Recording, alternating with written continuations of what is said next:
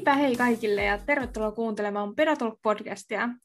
Tämän päivän jakso on tehty kaupallisessa yhteistyössä Arlan kanssa. Ja niin kuin me viime jaksossa kerrottiinkin tästä mahtavasta Eskari-materiaalista kierrätyskaverit, niin muistutellaan vielä vähän mieleen, mikä juttu tämä olikaan.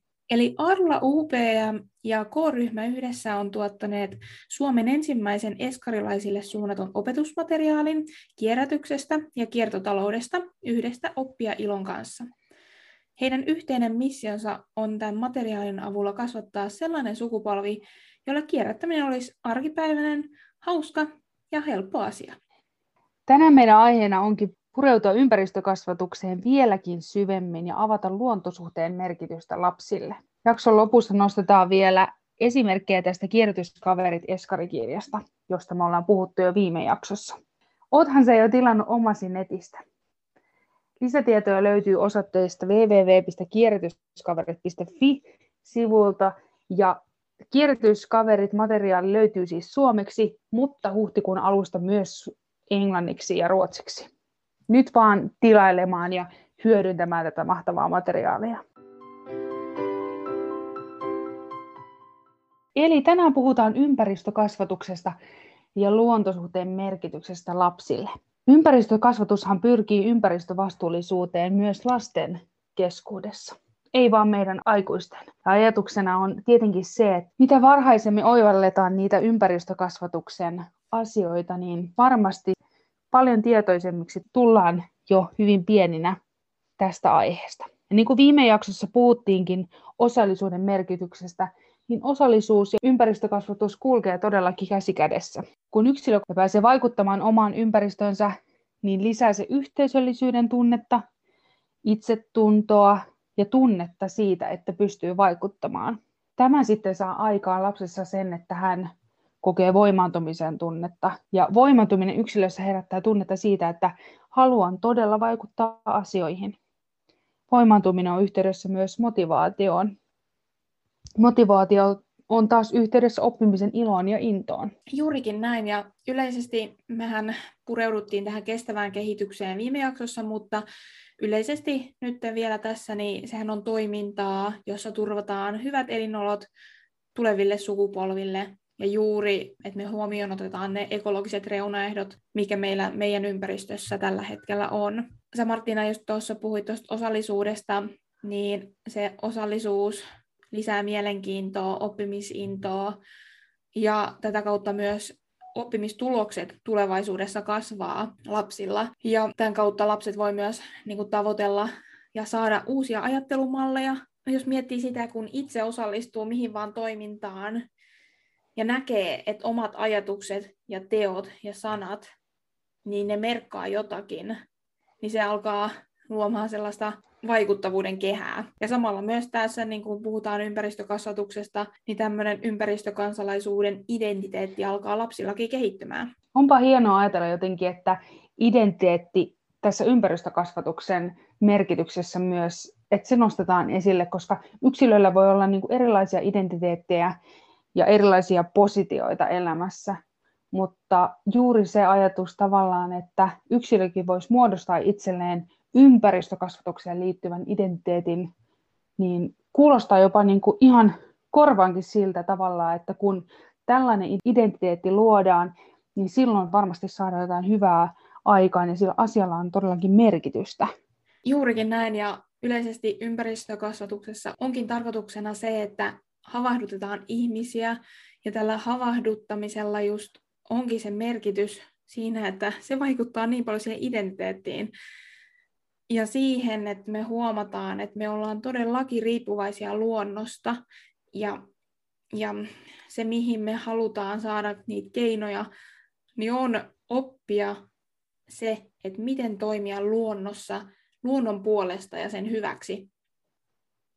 Ja tähän tarvitaan sitä, että lapsi oppii ymmärtämään ja lapsi saa sellaista tietotaitoa sekä arvomaailmaa, että hän osaa ja tietää, mikä on niitä oikeita tapoja tehdä luonnon hyväksi. Ja tässä myös on se identiteetikasvu koko ajan rinnalla. Ja tietenkin mitä kaikki ihania luonnossa liikkuminen lisää, niin varmasti tullaan vielä tuosta luontosuhteesta keskustelemaan, mutta se niin kuin mielikuvitus, sitä ei kannata unohtaa, koska luonnossa se lapsen mielikuvitus pääsee niin paljon valloilleen, ja siellä lapsi pääsee leikkimään ja hakemaan erilaisia materiaaleja, oppii näkemään ja kokemaan erilaisia asioita, näiden näkemisien ja kokemisien kautta taas ymmärtämään elämää, ymmärtämään sosiaalisia tilanteita. Ja tätä kautta taas se identiteetti pääsee muodostuun kohti sitä arvostavaa luontosuhdetta ja luonnon säilymisen tahtotilaa. Viimeksi kun jätettiin ne vinkit siihen, miten vahvistaa lapsen luontosuhdetta, jätettiin aika lailla loppuosaan sitä jaksoa, niin nyt voitaisiin ottaa ne heti tähän näin aika alkuun, ne vinkit, että te kuulijat kanssa inspiroituisitte siitä, että mitä ajatuksia meillä on siihen luontosuhteen vahvistamiseen. Joo. Ensinnäkin matalalla kynnyksellä, mitä voi tehdä, on se, että laitat, laitatte vaatteet päälle, hyvät kumpparit jalkaan, otatte tietysti ensiaputarvikkeet mukaan ja kaikki muut välineet ja lapsilistat ja muut. Jos kuulijoissa on varhaiskasvatusalan ammattilaisia tai sitten vanhempia, niin teette tietysti omilla toimintatavoillanne sen, mutta lähdette sinne luontoon. Se on se ensimmäinen ratkaisu siihen, eli hyödynnetään sitä luontoa oppimisympäristönä, ympäristönä, jossa voi leikkiä, nauttia, saada mielikuvituksen valloilleen, saada luovuuden tunteen pääsemisen valloilleen. Eli lähdetään luontoon ja otetaan se osaksi arkipäivää ja otetaan se osaksi sitä tapaa, jolla otetaan se niin kuin paikaksi, jossa voidaan tuntea hyvää oloa, pystytään havainnoimaan, oppimaan paljon asioita yhdessä ja iloiten. Se ei vaadi hirveästi, vaan se vaatii vain sen päätöksen, että sitä luontoa hyödyntää oppimisympäristönä. Ottakaa se vaikka siihen vielä voimakkaammin, vaikka semmoisen viikkoon, kun viimeksi puhuttiin jaksossa, että pidetään leluttomia viikkoja, niin metsä voi olla sitten teidän leikkikenttä ja oppimiskenttä silloin, kun pidetään vaikka leluviikkoa, että lähdette siitä liikenteeseen, että pidätte semmoisen kunnon niin kuin metsäviikon ja käytte, voitte jopa pitää niin kuin, tavallaan semmoista metsäpedagogiikkaa koko sen viikon ajan esimerkiksi, jolloin siitä tulee tämmöinen ihana projekti, mutta tavallaan, että teette sen päätöksen, että lisäätte sitä luonnossa käymistä, jolloin varmasti ihan luontaisestikin se suhde vahvistuu, kun luontoa käytetään oppimisympäristönä. Ehdottomasti juurikin näin. Ja sitten se tulee myös muistaa, että on paljon kuitenkin sellaisia päiväkoteja ja eskareita, jotka ei ole täysin niin kuin esimerkiksi metsän läheisyydessä, mutta ei tule nähdä sitä silti semmoisena kompastuskivenä, koska luontoa löytyy joka paikasta ja luontoon voikin sitten virittäytyä eri tavoin. Tehän voitte kuljettaisi ihan multaa päiväkotiin ja voitte tehdä näitä istutusaltaita, mistä puhuttiin viime jaksossa. Istuttaa kasveja myös sisällä. Se ei tarkoita, että aina tarvitsee olla ulkona. Voitte sieltä ulkoa käsin kerätä luonnonmateriaaleja. Jos vähäkään miettii kaupunkiympäristöä, niin sieltä voi kuule ihan asfaltinkin välistä kuule voikukat kasvaa, erilaiset rikkaruohot ja, ja pienet, pienet tota, muurahaisetkin liikkua. Mutta sitten vaaditaan vähän enemmän tällaista luovuutta siihen, että niitä luonnon kappaleita on myös siellä kaupunkiympäristössä, mutta se on hieman erilaista. Mutta sitten tietenkin mahdollisuuksien mukaan menkää sinne metsään, tehkää pidempiä retkiä. Toivottavasti pian saa mennä julkisilla kulkea enemmänkin päiväkodeista, niin päästä menee bussilla tai jollain tilauskuljetuksella esiin jonnekin kansallispuistoon tai muuhun metsään, missä tiedätte, että on mahtavat samoilupaikat ja tutkimuspaikat, mutta sillä tavalla, että viikkotasolla jos miettii, että ei ole mahdollista lähteä retkelle juuri metsään metsään, niin nähkää ne mahdollisuudet, niitä luonnonkappaleita löytyy vaikka mistä.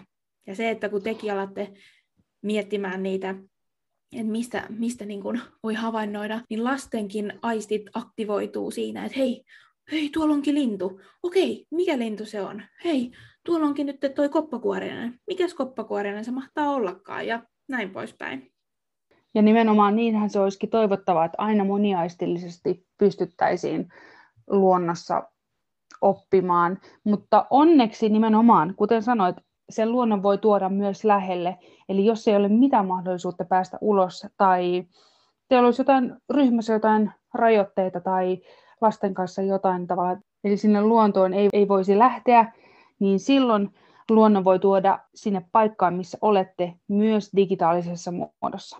Onneksi aina pystyy katsomaan YouTubesta erilaisia luontovideoita, ottamaan kuvia luonnosta, että niitä voi katsella uudelleen. Mitä ikinä digitaalisessa muodossa tavallaan pystytään kuuntelemaan lintujen ääniä, jolloin, jolloin se elää kuitenkin meissä siinä hetkessä ja niillä, niillä resursseilla, mitä on. Mutta tavallaan onneksi sähköisessä muodossa myöskin luontoa pystyy tuomaan lasten lähelle.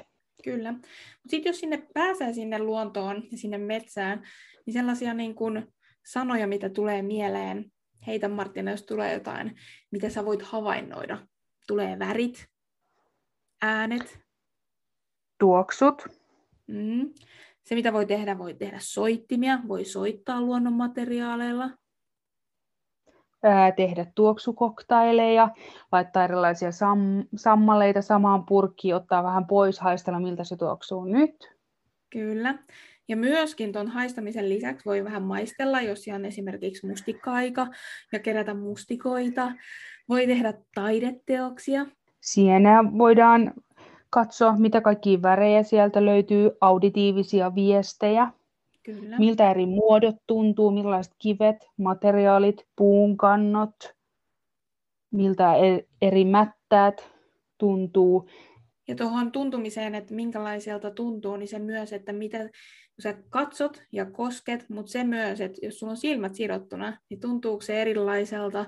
Ja, ja tunnistaa myös erilaisia materiaaleja, että mikäs materiaali tai mikä luonnonkappale sun käteen nyt juuri annettiin, että onko se käpy vai onko se keppi vai onko se sammalta tai niin aktivoida niitä aisteja, että ne on niin kuin, moni, moni lapsi hyötyy myös siitä, että pääsee semmoiseen tosi hiljaiseen ympäristöön, missä on kuitenkin niitä aisteja, mutta ilman, et, ettei se ei kumminkaan ahdista lasta, vaan se on just tuo semmoista hyvää, hyvää mielen rauhaa. Mä voisin väittää, että aika monella ihmisellä on lapsuudesta tai aikuisuudesta semmoinen tunnejälki tai tosi voimakas kokemus jäänyt siihen hetkeen, kun oot ollut metsässä tai missä vaan luonnossa. Niin mä väittäisin, että ei löydy yhtään ihmistä, jolla ei ole sellaista kokemusta siitä, että on ollut joku järisyttävä tilanne metsässä. Mulla tulee esimerkiksi mieleen itsellä heti semmoinen tilanne, että mä muistan aina, kun mä olin mökillä ja olin juoksemassa, sitten mä yhtäkkiä jostain syystä niin pysähdyin, kun mä kuulin jotain rätinää ja mun edessä oli jotenkin, se tilanne oli niin maaginen, se oli kesäilta, aurinko oli laskemassa, kaikkialla oli hiljasta, sitten yhtäkkiä räsähti ja mä pysähdyin sen seurauksena. Ja se oli tota, peura tosi lähellä mua, niin siis, siis se tunne edelleen menee musta niin, että mä, mä niin kuin, tavallaan tulee kylmät väreet siitä, mutta on paljon muitakin tämmöisiä lapsuudessa, tosi paljon kaikkia muistoja, mitä liittyy metsässä ja luonnossa liikkumiseen. Toikin on semmoinen asia, että kun te mietitte, kaikki kuuntelijat, että niin kun, kun haluatte viedä lapsia luontoon, niin miettikää niitä asioita, mitä lapsi siinä hetkessä saa itselleen, millaisia tunnejälkiä muodostetaan ja kokemuksia, joita, joita nämä pikku ihmiset kantaa läpi elämän itsessään. Ja ihan tällainenkin, että, että tavallaan niin kuin siinä mäkin niin kuin aikuisena aistin monia asioita, mutta miten, miten paljon niin tämmöiset hetket ja tilanteet voi antaa ja, ja mitä muita kaikkia järjestäviä hienoja elementtejä tai asioita voi, voi kokea luonnossa, niin niistä jää tosi värikkäitä ja ihania muistoja. Se kuulostaa tosi ihanalta just se, että tunnejälki, että se tunnejälki ikään kuin herättää sinussa tälläkin hetkellä, tulee ne kylmät väreet ja se muisto, muistojälki siitä, että sä voit kuvitella, että sä oot siellä hetkessä. Niin samalla tavalla lapsetkin, kun ne pääsee olemaan siellä metsässä, kokemaan niitä tuntemuksia, niin ne voi palata niihin tuntemuksiin myöhemminkin ja ne voi auttaa niitä myös pääsemään tietyistä asioista yli niiden oikeasti niiden ihanien tunteiden, yhteisöllisyyden ja minkä vaan, mikä tuntuu susta hyvältä, niin avulla eteenpäin.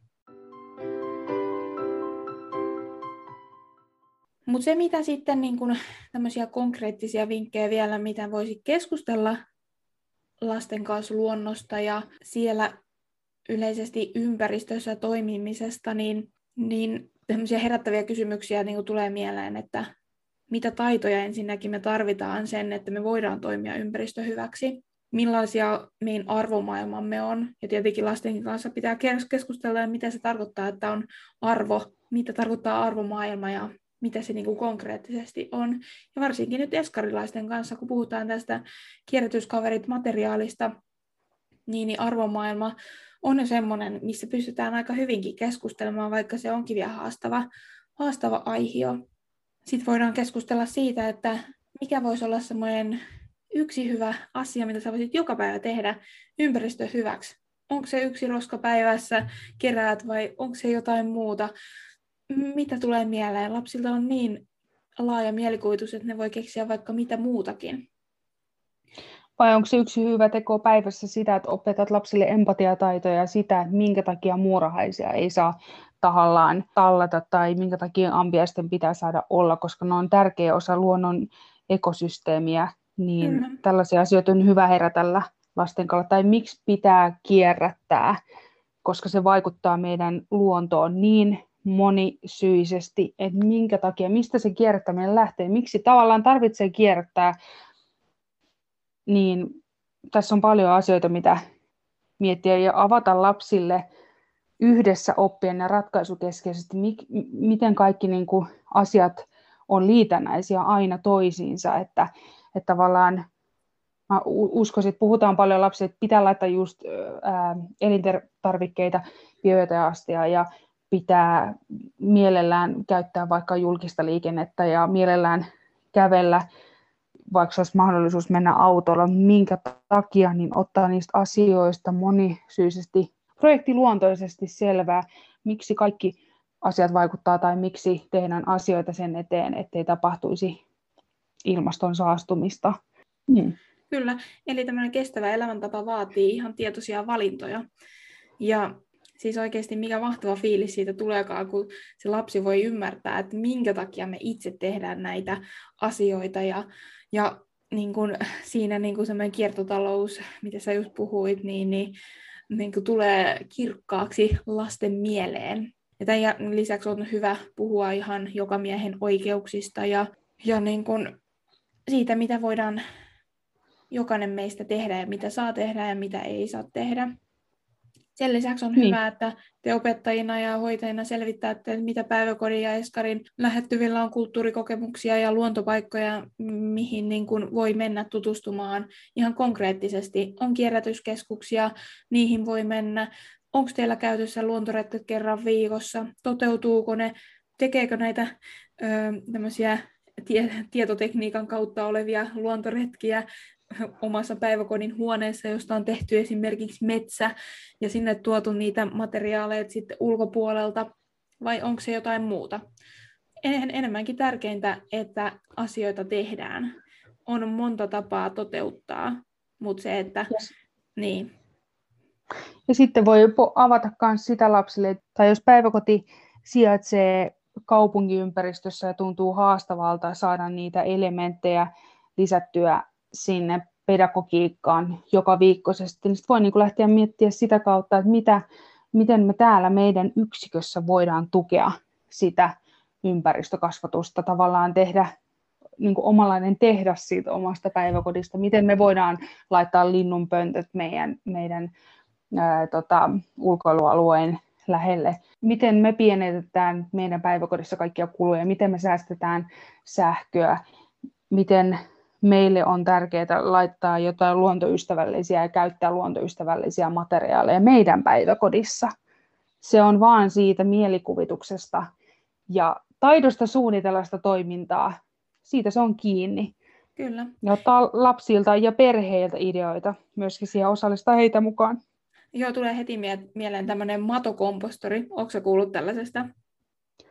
En ole kuullut. Kerroppa siitä. No, mä en ole itse missään päiväkodissa nähnyt henkilökohtaisesti, mutta silloin yliopistoaikaan, opiskeluaikoina yhdellä kurssilla oli just tämmöistä ympäristökasvatuksesta kyse, niin oliko, olikohan me, että me käytiin kierrätyskeskuksessa vai jossain muualla kumminkin tutustumassa, missä sitten tätä esiteltiin yleisesti kiertotaloutta ja kierrätystä ja tällaista, että miten lasten kanssa voi käydä tätä läpi, mutta tämä matokompostori oli aivan loistava juttu, että senhän voi ihan tehdä ihan tämmöiseen muovi, 10 litran muoviämpäriin sinne tota, multaa ja siellä oli sitten jotain munakennoja ja, ja ruokaa ja sitten näitä, näitä matoja, mitäs otas, lieroja.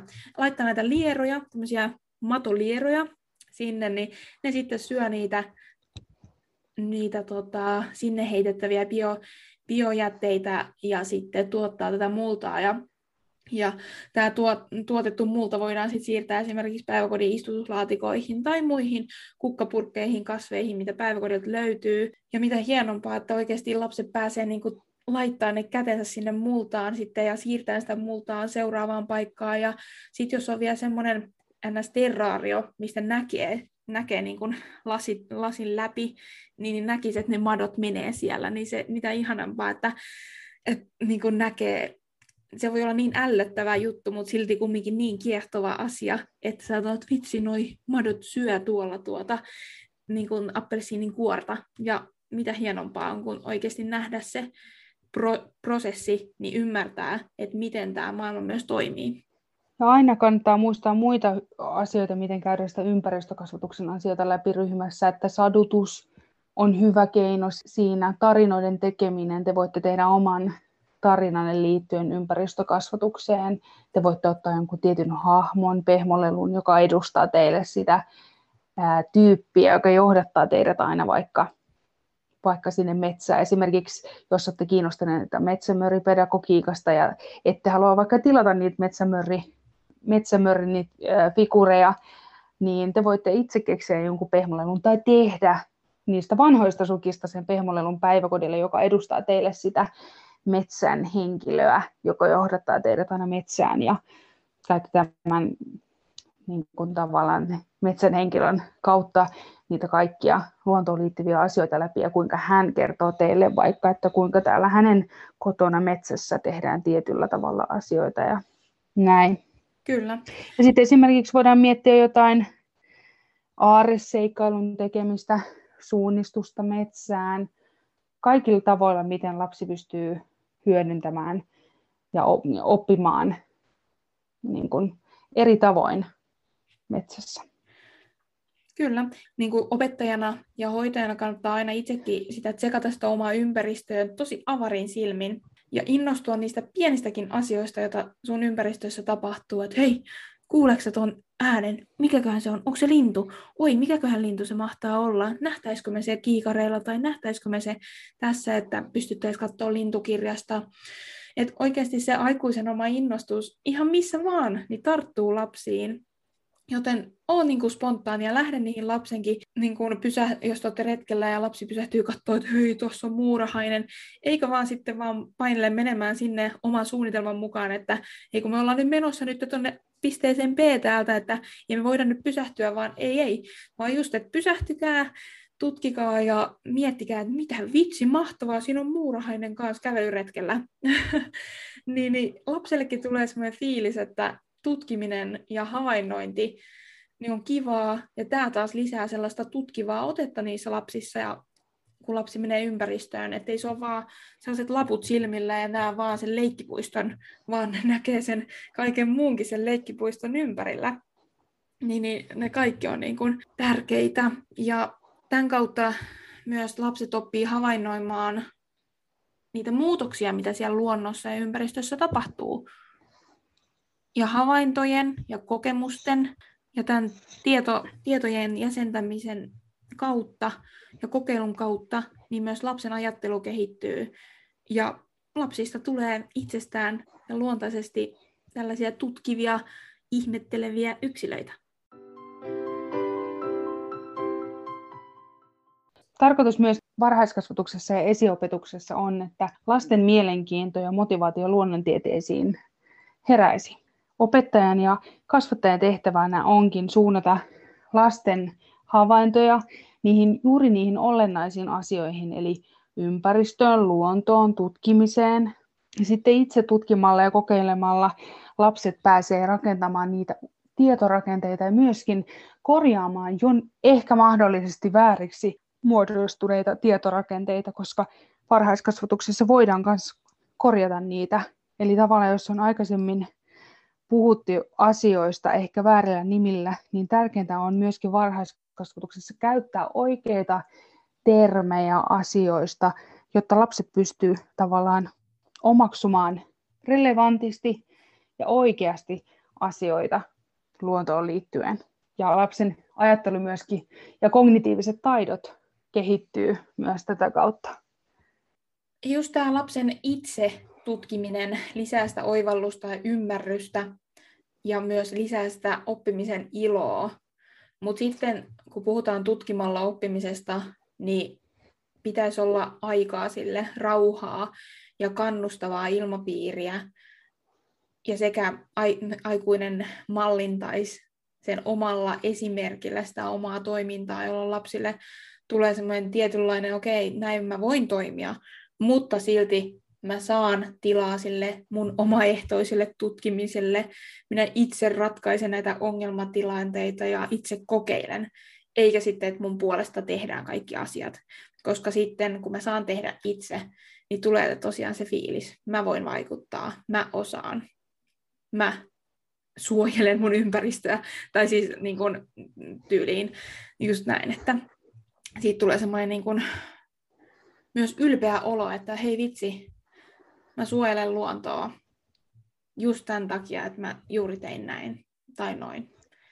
Ja näinhän se menee kaikessa oppimisessa. Kun lapsi oppii vaikka opettelemaan kuivaksi sen jälkeen, kun on käyttänyt vaippaa, niin tavallaan siihen tarvitaan se motivaatio ja ylpeys ja osaamisen tunne ja vaikuttamisen tunne tavallaan, että me voidaan siirtyä seuraavaan asiaan, niin tarvo, tavallaan lapsi tarvitsee sen tunteen onnistumisesta. Ja ihan samalla tavalla ympäristöön liittyvien asioiden opettelussa myös se tunne siitä vaikuttavuudesta. Että mun on tärkeää tehdä se valinta, että mä annan tänään murhaisen mennä, enkä tee sille mitään. Ja mun on tänään tärkeää heittää roska, roskikseen eikä luontoon, koska mä olen oppinut sen, että mitä, mitä siitä voi seurata, jos teen huonosti. Kyllä, ja tähän tuleekin mieleen meille tota, just jossain luontokasvatuksen tunneilla opiskeluaikoina, taas palaan näihin opiskeluaikoihin, sanottiin näin, että oppimisen päämäärä ei ole vaan se oppiminen, vaan maailman muuttaminen paremmaksi, niin toihan tuli just tuossa. Mä haluan tehdä hyvin, koska mä tiedän, että mä oon oppinut tänne, että jos mä otan roskan pois, niin vitsi mä oon tehnyt oikein ja mä oon suojellut luontoa, jolloin se isolla skaalalla on sitä maailman paremmaksi muuttamista. Niin mun mielestä se on jotenkin Joo. tosi hyvin sanottu. Kyllä, ehdottomasti. Mutta ennen kuin päästään tuonne luontosuhteeseen, niin tää niinku, kyllä mä koen, että se luonto on täynnä ihmeitä, jota ei edes aina voi käsittää. Ja sen takia, kun aina menee johonkin samaan paikkaankin luonnossa, niin joka kerta siellä voi nähdä ihan uusia asioita. Siellä voi nauttia ja nauttia sen kukoistuksesta. Ja sen takia on niin tärkeää opettaa lapsille arvostamaan sitä luontoa ja siellä liikkumista ja toimimista. Eli luontosuhteesta seuraavaksi. Eli luontosuhde syntyy jo varhaisessa vaiheessa ja metsässä voikin kokea luonnon läheltä ja aidosti. Ja siinä ei ole tavallaan mitään välillistä muka, mukana, vaan välittömästi lapsi pystyy rakentamaan oman suhteensa luontoon. Kaikki luonnossa liikkuminen se lisää hyvinvointia ja kehittää koordinaatiokykyä, motoriikkaa. Kaikki myönteiset tunteet syntyy luonnossa yhteenkuuluvuus tunteesta omaan pystyvyyteen ja, ja vertaisiin syntyy myöskin. Ja luonnossa, kun lapset toimii ja aikuiset, niin he on sosiaalisessa vuorovaikutuksessa keskenään. Lapset vertaisoppii toisiltaan ja malli, toisaalta myös malli oppii myös meiltä aikuisilta. Lasten luovuus kasvaa, kun ympärillä on ihmisiä jakamassa omia kokemuksiaan ja lastenkin kokemukset syntyy siinä, kun he kokee, kokee erilaisia asioita luovassa ilmapiirissä. Lasten kanssa tulisikin keskustella siitä, että mitä te olette nähneet kotona tai retkellä ollessanne. Ja kaikki tämmöiset vuorovaikutustaidot, yhteishenki ja kyky ylipäätään yhteistyö lisääntyy luonnossa. Yhdessä pitäisikin tehdä vaikka majoja esimerkiksi maskotille tai pehmolelulle, jolloin siihen syntyy tarina sen pehmolelun ympärille missä hän asuu, missä kontekstissa. Keksikää lisää tarinoita esimerkiksi metsän hengestä, joka tarvitsee apua keräämään esimerkiksi jotain luonnonmateriaaleja. Kertokaa lapsille tarinoita luonnosta ja metsästä ja kertokaa heille myös tarinoita teidän muistoistaan, kun olette olleet luonnossa. Mitä enemmän lapsille tarjoutuu mahdollisuuksia ja tilaisuuksia ympäristössä liikkumiseen, niin sitä enemmän lapsille tarjoutuu myös mahdollisuuksia oppimiseen ja havainnointiin. Psyykkisessä puolessa yhdistyy henkinen hyvinvointi ja kognitiivinen ulottuvuus. Kognitiivisen ulottuvuuteen liittyy taas ajattelun taidot ja tiedot ympäristössä, eli luonto voi toimia lapsille henkisen hyvinvoinnin lähteenä, ihan niin kuin se toimii myös aikuisille, mutta varmasti lapsi oppii sen henkisen hyvinvoinnin lähteen hyödyntämisen jo, nuo, mitä nuorempana hän nauttii siitä, niin siitä varmasti jää semmoinen kestävä elämäntapa myös aikuisuuteen asti. Kyllä, että se voi toimia semmoisena pakopaikkana ja pakopaikkana niin kaupungin hälinästä ja omista ajatuksista tai mistä vaan, että imee sitä, sitä hyvää fiilistä sieltä luonnosta. Mutta hei, mä tässä vielä tota, lukisin, mitä Vasu sanoo mitä Vasussa puhutaan luontokasvatuksesta, niin jos mä nopea lukasen tästä, että jos muistuu sitten kaikkien kuulijoinkin mieleen, että mitä Vasu 2018 kertoo. Luonnossa ja rakennetussa ympäristössä retkeily sekä ympäristön tutkiminen ovat tärkeä osa varhaiskasvatusta. Myönteisten kokemusten kautta lapsi oppii nauttimaan luonnosta ja lähiympäristöstä ja hänen ympäristösuhteensa vahvistuu. Luonnon ilmiöitä havainnoidaan eri aistein ja eri vuoden aikoina. Niistä keskustellaan ja niitä tutkitaan. Samalla opetellaan ympäristöön liittyvien käsitteiden käyttöä. Eri kasvi- ja eläinlajien tunnistamisen harjoitteleminen vahvistaa luonnon tuntemusta. Lasten kanssa opetellaan etsimään tietoa heitä kiinnostavista asioista. Luonto voi olla myös esteettisen kokemisen ja rauhoittumisen paikka. Lapsia ohjataan kunnioittamaan luontoa, sen kasveja ja eläimiä. Niin kuin sä puhuit, että luonto tuo sellaista hyvinvointia, mielen hyvinvointia, niin luonto myös ja se läheisyys luonnosta auttaa ihmisiä säätelemään myös omaa niin kuin olotilaansa. Kehon hallinta kehittyy, puhuttiin aikaisemmin motorisista taidoista, mutta myös ihan tiedollisista ja sosioemotionaalisesta kehityksestä. Niin on esimerkiksi tutkimukset osoittanut, että ylivilkkaat lapset, niin he rauhoittuvat luonnossa ihan eri tavoilla kuin sitten taas rakennetussa ympäristössä. Eli tällainen niin kokoon panona, niin luonto mahdollistaa semmoisen ajatusten selkiytymisen, rauhoittumisen, rentoutumisen, itsetunnon vahvistumisen, minäkuvan kehittymisen ja jopa stressioiden helpottumisen.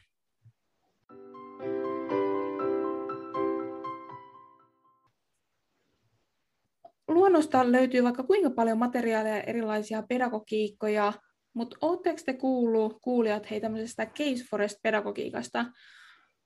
Mä oon joskus itse taaskin opiskeluaikoina kuullut tästä, mutta tämä enemmänkin sijoittuu tänne yli 12-vuotiaiden lasten pedagogiikkaan, jossa yhdistyy tämmöinen lapsilähtöisyys, osallisuus ja ongelmanratkaisuperustainen tutkiva ja yhteistoiminnallinen oppiminen, joka tapahtuu täällä luontokasvatuksen piirissä. No mun mielestä tämä niin ideologia, sillä että nämä kaikki edellä mainitut asiat toteutuu, niin kuulostaa niin hienolta asialta, että pedagogiikka, joka niin kuin korostaa autenttista oppimista ja niitä lasten havain, omia havaintoja niiden aistien perusteella, jolloin lapsi pääsee osallistumaan ja toteuttamaan itseään. Tämähän on tätä, mitä meillä on koko ajan puhuttu, mutta tämä pedagogiikka on ikään kuin nimetty tällä nimellä. Ja tota, jos kiinnostaa enemmän, niin kannattaa ehdottomasti googletella tästä pedagogiikasta.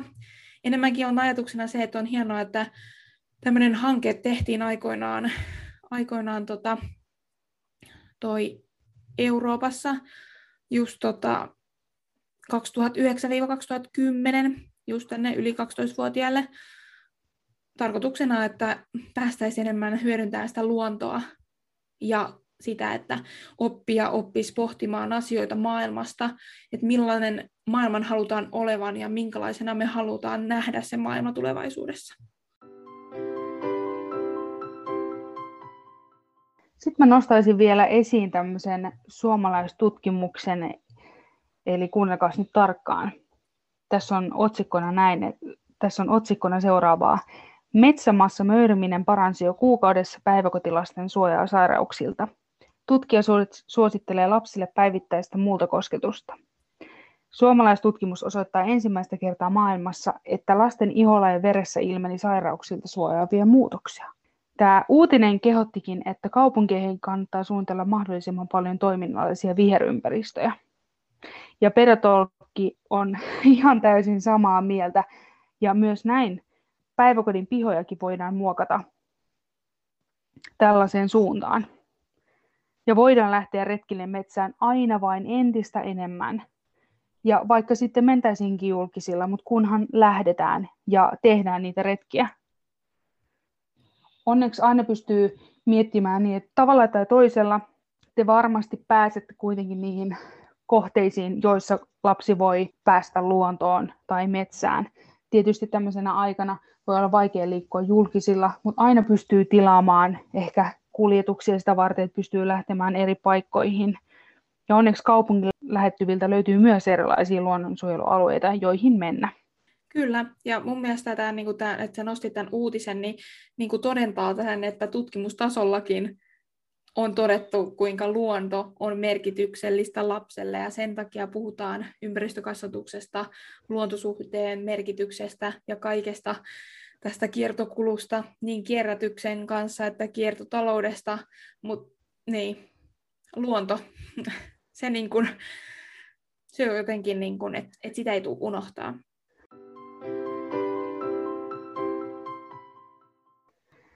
Hei, sitten siirrytään vielä käymään läpi tätä, me, tätä ihanaa kierrätyskaverit-materiaalia.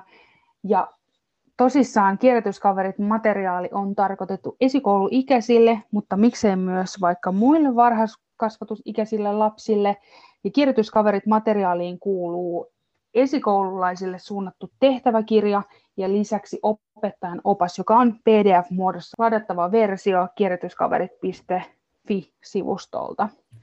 Juurikin näin. Ja me tässä nyt nostetaan varsinkin niitä semmoisia tutkimustehtäviä täältä kirjasta, jotka lähentelee just ympäristöön ja luontoon enemmänkin. Viime jaksossa käytiin kierrätyksestä ja kiertotaloudesta, joita tehtäviä löytyy paljon sieltä kirjasta, mutta tänään otetaan muutamia esimerkkejä ja niiden soveltamista tähän liittyen ympäristökasvatukseen ja luonto, luontosuhteeseen. Kierrätyskaverit, tämä eskarilaisten materiaali on itsessään tosi innostava ja nyt kerronkin teille muutamista jutuista, mitä mulla on täällä kun mulla on tämä kirja tässä hyppysissä, niin, niin täältä löytyy heti ensimmäisiltä, ensimmäisiltä sivulta tämmöinen metsässä tutkimustehtävä, ja voinkin kertoa vähän teille, että mikä siinä on ajatuksena. Eli tämän tutkimustehtävän on tarkoituksena lähteä lähimetsään tai puistoon ja ottaa mukaan luuppeja, kiikarit, kompasseja, kasvi- ja lintukirjoja. Eli varmasti löytyy jokaisesta esikoulusta tai varhaiskasvatusyksiköstä joitain näitä tarvikkeita, joita voi ottaa mukaan. Ja kirjassa on sitten ohjeet, kuinka voi tutustua puiden ja varpukasvien tuntomerkkeihin, miltä kuusi näyttää, miltä mänty näyttää, miltä koivu näyttää. Ja tehtävää voi tulostaa liitteen yksi, jossa on kuvina puita ja varpuja, ja liitteessä kaksi löytyy ilmansuunnat. Ja tämän voi tosissaan ottaa tämän kirjan sinne metsänkin mukaan ja tehdä näitä tehtäviä siellä. Tai sitten tavallaan kertausmielessä sitten esikoulussa sen metsäkäynnin jälkeen käydä asioita läpi, jotta lapset vahvemmin oppii niitä asioita, joita on sen päivän aikana käyty läpi. Ja sitten tässä opettajan, opettajan materiaalissa vastaavasti tässä metsässä tehtävässä, niin voidaan ensin, jopa ennen sitä metsää lähtemistä, voidaan orientoida heitä keskustelemaan tästä kuvasta, mitä lapset näkee siellä, mitä nämä tavallaan henkilöt, kirjassa senkkailevat henkilöt, Anna ja Joonas, löytävät sieltä metsäretkeltään. Ja sitten täällä on kaikkia muitakin mukavia elementtejä opettajalle. Hän voi esimerkiksi näiden tehtävien lisäksi antaa lapsille semmoista luovaa puuhaa, eli antaa lapsille tehtävän suunnitella omat haaveiden metsät, mitä sieltä löytyy, mitkä on lasten lempieläimiä, ää, mitä on lempikasveja, asuuko ylipäätään siellä metsässä eläimiä. Ja myös lasten pitää saada käyttää heidän mielikuvitusta, mitkä on heille juuri niitä tärkeitä elementtejä, mitä, minkä kautta he haluavat oppia, mistä he haluavat nauttia, niin varmasti se oppiminen on tosi mielekästä sitten. Kyllä, ja mun mielestä tässä niin kun tulee hyvin tämmöinen kokonaisuus, ja sitten jos tätä haluaa taas viedä eteenpäin, niin sitten just kun ohjeessakin oli, että voi ottaa kiikarit mukaan ja katsoa, minkälaisia lintuja siellä näkyy puiden oksilla, ja luupeilla voi tutkia kasvia ja hyönteisiä, mutta sitten jos siellä metsässä ei olekaan lintuja sillä hetkellä ja ei ole hirveästi niin kuin linnun ääniä, niin sittenhän opettajana sä voit esimerkiksi puun runkoihin laminoida kuvia linnuista ennen kuin te menette sinne metsään ja sitten vähän niin kuin ottaa vaikka leikkikiikarit kaikille mukaan, jotka on tehty siinä vessapaperin rullista, ja sitten etsiä niitä, että mitä lintuja siellä on, ja jos teillä on lintukirjat mukana, niin voitte tunnistaa, että mikä lintu toi on, ja sitten jopa kuunnella netistä, että miltä se lintu kuulostaa nämä on tällaisia ideoita, mitä ainakin mun mielestä tästä materiaalista tulee, miten voi jatkojalostaa sit näitä, että varsinkin sit kun nämä on tehty, niin mitä kaikkea muuta voi tehdä tällä matskulla, niin se on aika, aika kiva, kiva, kiva elementti, että on sovellettavissa.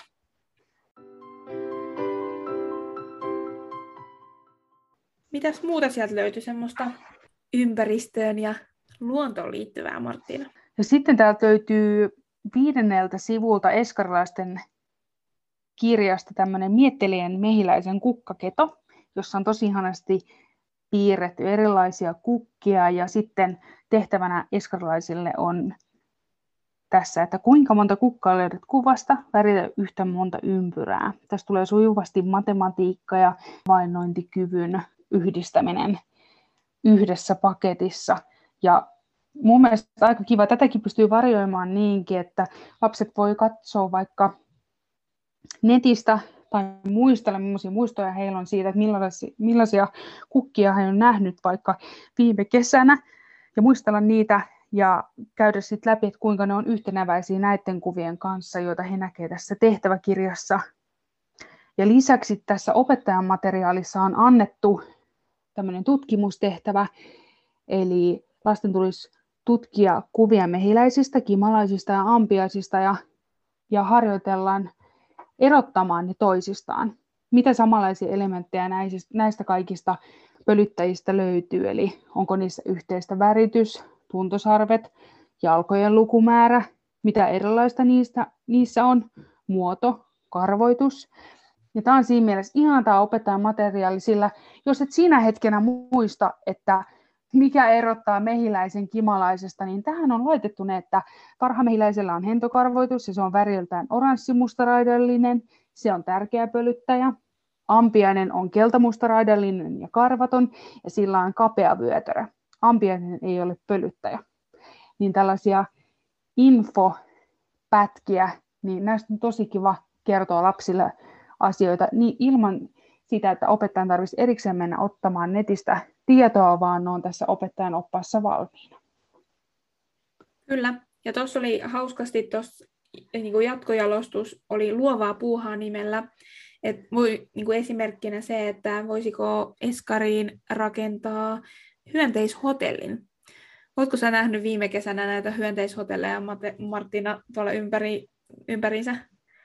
Olen. Mun mielestä oli itse asiassa viime vuoden oikein hitti, niin näki joka puolella, mikä on tosi ihana juttu. Ja ne on, oli tosi erilaisia, erilaisia ja eri kokoisia, siis oikein ihana, mutta niitä oli tosi kiva katsella, koska niitä löytyy vähän väliä kaikkialta. Joo, ja tota, se mikä tuli itselle mieleen tuosta hyönteishotellin niin kuin soveltamisesta, että miten voi vielä myös tutustua näihin mehiläisiin ja kimalaisiin ja ampiaisiin vielä niin kuin autenttisemmin verrattuna, että ei vaan katsota netistä, vaan se myös, että voitaisiin esimerkiksi videokuvata, jos tämä hyönteishotelli on sopivasti siinä päiväkodin eskarin pihalla, johon voi pystyy esimerkiksi asentamaan GoProon tai video, video tota, kameran päivän ajaksi tai jonksikin muutamaksi tunniksi, siihen, niin pystyisi valo- videoimaan sitä, että minkälaiset erilaiset pörriäiset siinä käy. Ja sen jälkeen ottaa sen videon sisälle ja katsoa yhdessä, että vitsi, että mitä, se, mitä meidän hyönteishotellissa, minkälaisia vieraita siellä kävi, niin siitä tulee vielä semmoinen semmoinen mahtavampi fiilis lapsille, että hei, toi on tämä meidän hotelli, ja vitsi, meidän hotellissa kävi tällaisia ja tällaisia pörriäisiä. Niinpä. Otetaan vielä vikaksi tällainen Säästetään vettä tutkimustehtävä. Löytyy sivulta 26 tästä eskarilaista materiaalista. Ja, ja juuri se, kun me käytiin tuossa tässä jaksossa läpi sitä, että kuinka voidaan varhaiskasvatuksessa ja esiopetuksessa osoittaa lapsille jopa tietyt äh, luulot niin kuin, tai tavallaan tietyt uskomukset lapsille, niin kuin, jos ne on ollut vääriä, niin tavallaan opettaa heitäkin kehittämään omaa ajatteluaan tiettyjen asioiden osalta, niin lapsilla saattaa olla se uskomus, että vesi vaan tulee hanasta ja se on joku itsestäänselvyys. Mutta kuinka sitä käydään lasten kanssa läpi, että mitkä kaikki isot prosessit on siinä taustalla, että meillä tulee juomakelpoista vettä hanasta, niin kuinka tärkeää on lapsille opettaa sitä, että vesi ei tule vain hanasta, vaan se puhdistetaan maaperästä vesilaitoksissa ja Vesilaitoksista tulee putkia pitkin esimerkiksi koteihin vesi ja, ja päiväkoteihin myös. Niin tässä on hyvä tehtävä lapsille siihen, että mihin kaikkeen olet tarvinnut tänään vettä, rastita. Lapsi pystyy ymmärtämään tämän tehtävän kautta, että kuinka monessa asiassa todellisuudessa oikeasti tarvitaan puhdasta vettä ja myöskin hänen ajattelunsa kehittyy sen osalta, että aika kokonaisvaltaisesti nykyihminen tarvitsee puhdasta vettä aika moneenkin asiaan.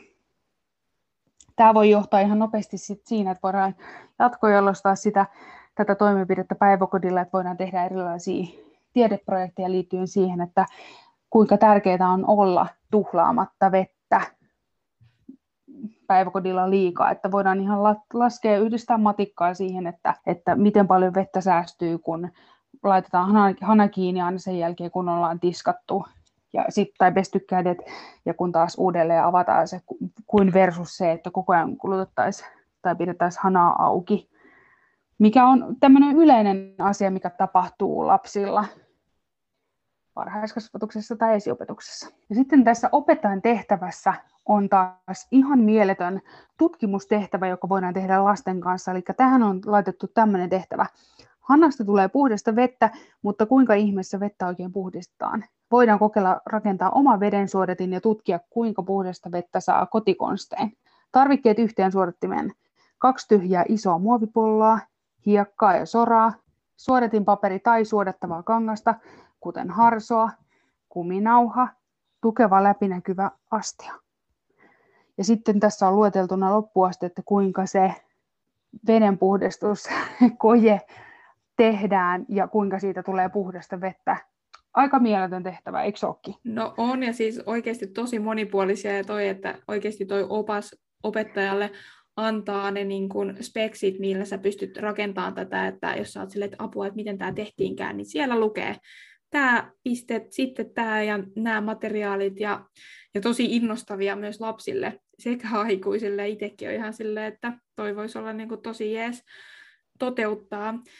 Tämä kierrätyskaverit materiaali sisältää monia muitakin tehtäviä ja, ja senkin takia kannattaa tutustua tähän, kannattaa tilata tämä itselle, kannattaa tilata tämä eskareihin, kannattaa päiväkoteihin, koska, koska musta tuntuu, että mekin ollaan tässä ihan sikainnoissaan, niin varmasti on lapsetkin, niin kannattaa ottaa käyttöön ja harjoitella yhdessä tätä kiertotalouden saloja ja vaalia sitä omaa ympäristöä ja kasvattaa sitä luontosuhdetta jo varhaisista vuosista lähtien.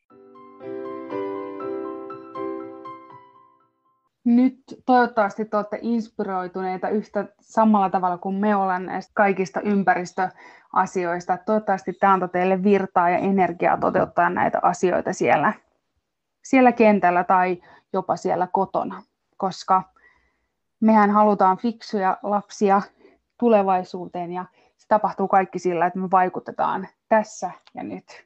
Juurikin näin ja oikein oikein ihanaa kevättä kaikille ja kuullaan taas. Kuullaan, moi moi! Moikka!